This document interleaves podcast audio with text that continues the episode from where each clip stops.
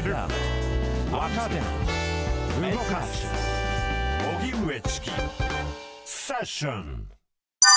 日経平均およそ3週間ぶりに3万3000円台を回復。今日の東京株式市場日経平均株価は取引開始直後から幅広い銘柄に買い注文が広がり先週末の終値からの上げ幅は一時600円を超えました。先週末のアメリカ株式市場が上昇したことを交換したほか、外国為替市場で先週末より円安が進行したことも影響。結局、先週末より412円ほど高い3万3172円22銭で取引を終えました。一方、国の債券を扱う国際市場では今日、長期金利の指標である新発10年もの国債の利回りが一時0.605%に上昇しました。これは2014年6月中旬以来、およそ9年ぶりの高水準で、日銀が28日に決定した長短金利操作の運用柔軟化を受けての流れとなります。こうした中、日銀は今日2013年1月から6月の金融政策決定会合の議事録を公表しました。同じ年の3月に総裁に就任した黒田氏が初めて議長を務めた4月上旬の会合で、これまでと次元の違う金融緩和を行う必要があるや、できることはすべてやる。すなわち戦力の蓄次投入は避けると宣言していたことなどが分かりました。それでは日経平均3万3000円台を回復。こちらについてエコノミストの蔡真澄さんにお話を伺います。蔡さん、こんにちは。こんにちは。よろしくお願いします。お願いいたします。お願いします。まずあの、1年単位で見ますと、ここ数ヶ月株価というのは上昇トレンドありますが、一時期、えー、下降あるいは横ばいになっていたところ、また上昇ということになりました。この短期での要因というのはどういうふうに見てますか？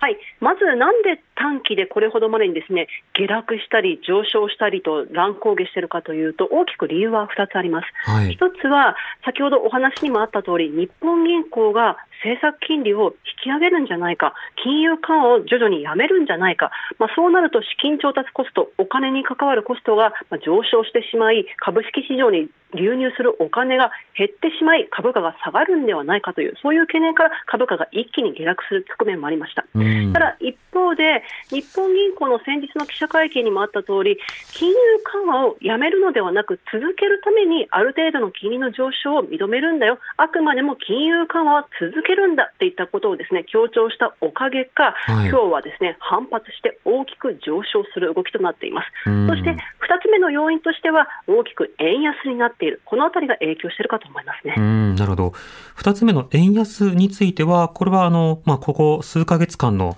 さまざまな株価の状況とも重なるんでしょうか？はい、そうですね、まさに株式市場がですね乱高下しているっていうところに対して、かなり為替も大きく影響影響してきています、はい、まあ、金融政策がどう動くかで、やはり円高になるのか、円安になるのかっていったところがですね非常に懸念されていたんですが、先ほどもお話しさせていただいた通り、金融緩和を続けていくんだっていったことが強調されていたおかげで、まあ、日本円のですね価値が相対的にアメリカドルに対して相対的に下がるというですねそんな期待から円安に触れました。そして円安によって輸出産業が潤うんではないか、そういった期待からですね今日はですね、まあ、自動車産業であるとか製造業周りのところが大きく株価を押し上げ、日経平均も上昇するという動きになっていますね。なるほど。またあの金融政策について、まあ、あの一部新聞などの,、ね、あの報道などもあってそれを受けて株価も大きく影響を受けましたけれどもこういったその政策の行方というのは相当マーケットに影響を与えるんですか？そうですね。やはりあのマーケットの中のですね格言として国策には逆らうなっていう言葉があるんですね。はいまあ、それどういう意味かというと国策つまり金融政策であるとか財政政策の行方によって株式市場というのは大きく乱高下するのでこの企業の業績がいいからこの企業の株を買おうではなくまずマクロな政策状況を見ないとこの相場のですね対局感を見余ってしまうよっていうですね格言があるぐらいなのでやはり政策によって株価というのは乱高下しやすくなりますね。うんなるほどまた、一方でこの2年ほどは、あの、日本の平均株価、あの、フラットな状況が続いていましたが、この春頃から上昇トレンドに入っています。この背景というのはいかがでしょうか？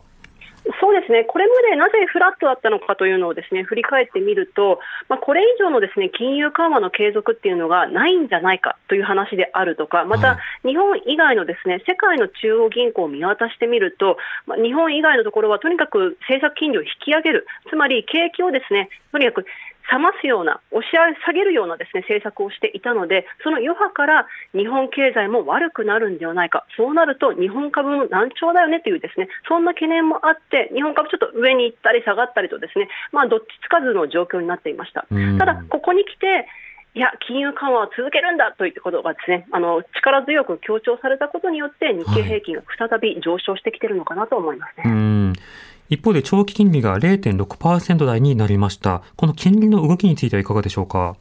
そうですね、あのここまでもうすぐに来たのかというですね私も驚いたところではあるんですが、はい、ただ、この金利の上昇によって景気がですね日本経済が非常に悪くなるっていう懸念があったらもっと今日は日本株下がるはずだと思うんですけどもそういう動きになっていません。うん、また金利の上昇がこれから長期的に続くぞとなるとですねどうしても銀行株であるとか保険株といったですねところが上がりやすいんですが、えー、今日はこういった金融関連のところが上昇していないんですね。なので短期的なあくまでも短期的な視点にはなるんですけれども多くの投資家は現時点ではまあ金利のこの上昇0.6%台っていうのはまあ予想した通りかなとそんなふうに考えているんではないかなと思いますね。うんなるほど。まあ、そうした中、金融政策の動きも注目されましたけれども、えー、2013年の金融政策決定会合の議事録が公開されました。これ、あの、各メディアが報じてますけれども、崔さん、こちらいかがですか？そうですね、あの4月時点のですねあの議事録、私もですねあの読んでみたんですけれども、あやはりそうなのかと思うところもあったんですね、うん、何がそうなのかというと、やはり2013年のこの黒田バズーカ、もう異次元の金融緩和策って言われたときに、ですねあの多くのメディア、そして、まあ、エコノミスト、有識者もですねいや、これはやる価値はあるけれども、まあ、ギャンブルに等しいねなんていうですね声もあったんですけれども、うん、実は日銀のこのまあ、審議員の方々のですね中の人たちもそういったですね、あの懸念は持っていたんだな、だからこそ、もう何回も何回も続けるものではなく、2年ほどで短期的に行うものなんだっていう、そういう認識はあったんだというのがですね、まあ、やはりかというところですね。うんまあ、短期決戦を最初は睨んでいたところ、その議事録の中でも、しかし今後消費税があったらわからないよねなどと、いろんなあの変化の要因も触れられていました。その後振り返っていかがでしょうか？そうですね。あの振り返ると、金融緩和策、やはり2013年からですねあの当初、数年間は非常にうまくいっていたと思うんです、私としては。はい、ただ、そこにですねあの議事録にもあるとある通り、消費税であるとか増税の話が出てきたことによって、まあ、金融政策だけでは日本経済を押し上げるっていうのは厳しいっていったことがですねあのこの10年間でも示されたんではないかなと思います。うん。一方で上田新総裁のこの間の動きについてはいかがですか？そうですね。あのマーケットとのですね対話を非常に重視されているなっていうのは思いました、うん、あの先日の記者会見もそうなんですが、あくまでも長期金利の上昇っていうのは、ある程度認めるけれども、金融緩和を続けるためなんだ、とにかくマイナス金利を、今、短期金利をですねあの押し上げるってところまではいかないよっていったことをですねあの強調されていたところを見ても、とにかく金融市場に対して、そして経済に対して悪影響がないように慎重に、まあ、金融緩和の正常化を行っていきたいというのは、ちょっと非常に印象的だったなと思います。うんなるほど。わかりました。蔡さん、ありがとうございました。ありがとうございました。ありがとうございました。エコノミストの蔡真澄さんにお話を伺いました。発信型ニュースプロジェクト TBS ラディオ905-954おぎゅうえちきセッションさて、えー、10年前の2013年の金融政策決定会合、その際の議事録が公開されたということで、はい、今日いろんなメディアでニュースになっていました。はい。ただ、ただその議事録への注目の仕方というのはメディアによってまばらで、うんうん、まあ、発言の、えー、掲載されている議事録なので、当然どういった発言をどの委員がしたのかというところにこう注目をして読み解くというような記事が多いんですけれども、先ほども蔡さんの中で少し引用がありました、まあ、例えば委員の複数のメンバーから、あの、そのえ具体的な、え期限を定めるべきではないのではないか、そんなにはっきりとした効果が出せるのかどうかという、まあ、慎重論が出される一方で、え、これは一種のギャンブルのようなものだというような、まあ、そうした自覚を促すような発言があったようなもの。こうしたような発言などをこう注目をすると、まあ、例えば日銀は、あの、勝てるかどうかもわからないギャンブルに乗り出したんだっていうような仕方で、まあ、切り取るということも可能になるわけですよね。ただ、あの、こういった金融政策というのは、具体的には数字と、そして成果と、まあ、その間の様々なターゲットというものを見ることが必要になるわけですね。うんうん、で、この金融政策決定会合が行われた2013年4月というのは、あの、安倍政権に政権交代してからもう4ヶ月ほどが経とうとしている中で、えー、黒田バズーカと言われる異次元の金融緩和が、まあ、スタートをする。えー、そうしたのそのタイミングでもあったわけです。しかし実際にこういったその政権交代が起こる前から、あるいは日銀の方針が固まる前から、実はその株価などについては、まあ、ポジティブなプラスの影響というのがあって、政権交代がなされるよということがほぼ確定した状況で、あの株のトレンドなどはこう上向きになっていたりしたわけですね。こうしたものはこう人々の期待などによって、その株の投資の動きというのは変わってくるので、これから経済が上向くと多くの人が考えるのではないか、というふうに株主の投資家などがこう考えていくと、それは投資を誘発するということになるわけですね。なので、どういった経済政策が行われるのか、というようなことの中身の話、それに伴ったその期待に対するアプローチがどうだったのかなど、幅広い検証というものが必要となります。で、10年経った今の経済状況などを見ると、はい、まあ、当時より株価は大きく上がり、そしてあの、為替の状況というのは、当時の円高状況から、まあ、今はそのコロナを、えー、コロナを経由して、えー、より円安の状況になった、まあ、ドル高の状況になっているわけですが、そうした中で今観光業、サービス業、いろんなところが影響を受けている状況になるわけですね。はい、ただ雇用という点で言うと、今その、えー、売り手と買い手がいた場合に、今はもう買い手よりもその売り手市場となっていて、うんうん、人手不足になっているわけですよね。で、ね、人手不足のその解消、そして人手不足の際の経済タタイムとしてすごく重要となってくるのが、やはり賃上げをすること。あの、こうしたような機運というのはとても大事になるわけですよね。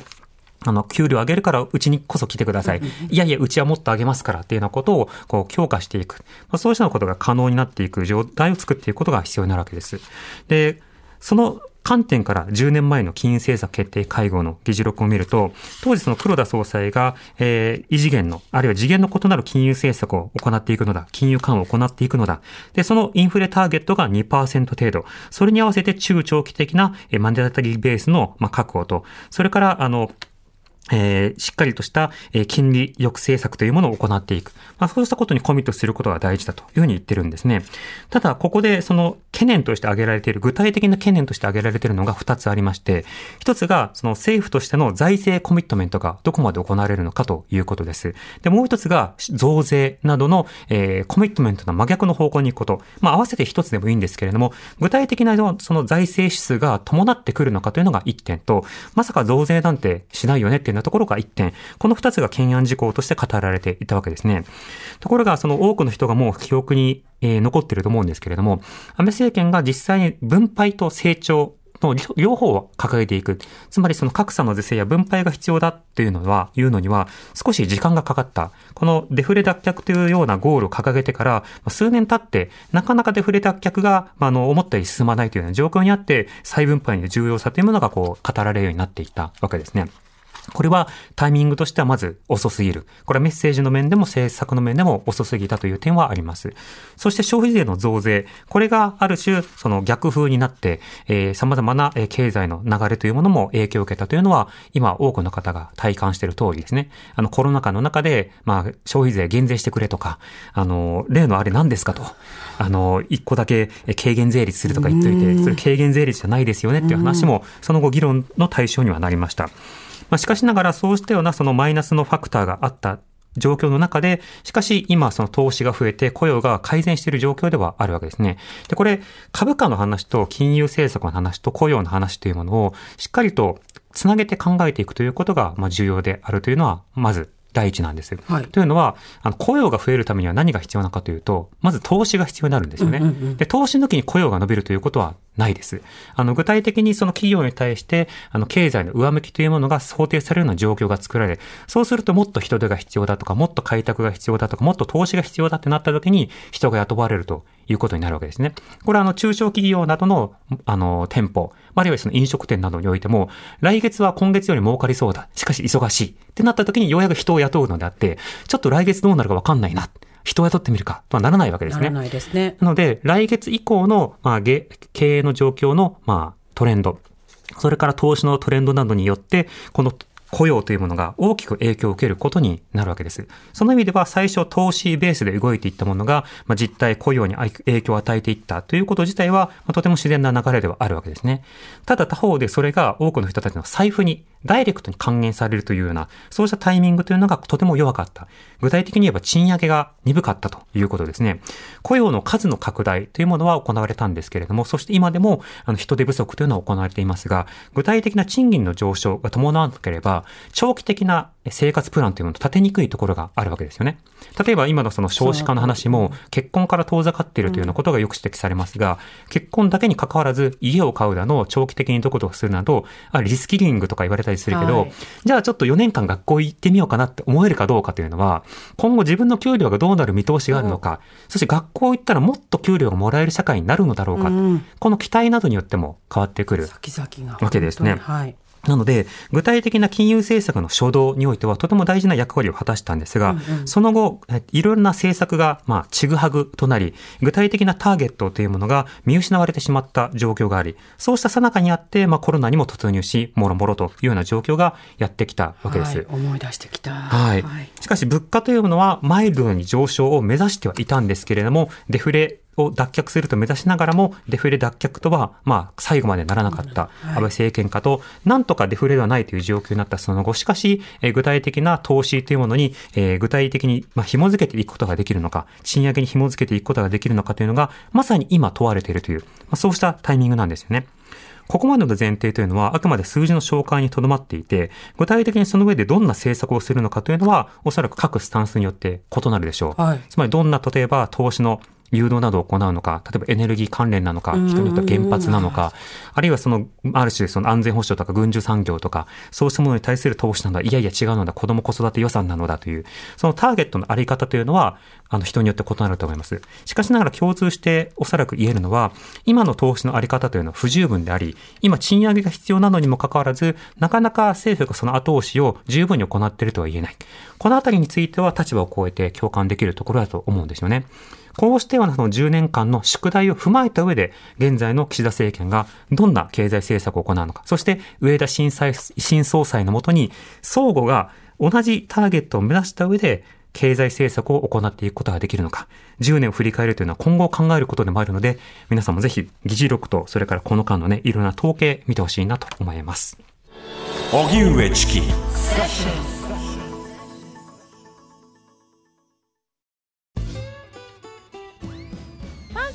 のフラット木曜日のパートナーを担当する横澤夏子です。バタバタする朝をワクワクする朝に変えられるように頑張ります。パンサー向井のフラットは月曜から木曜朝8時30分から。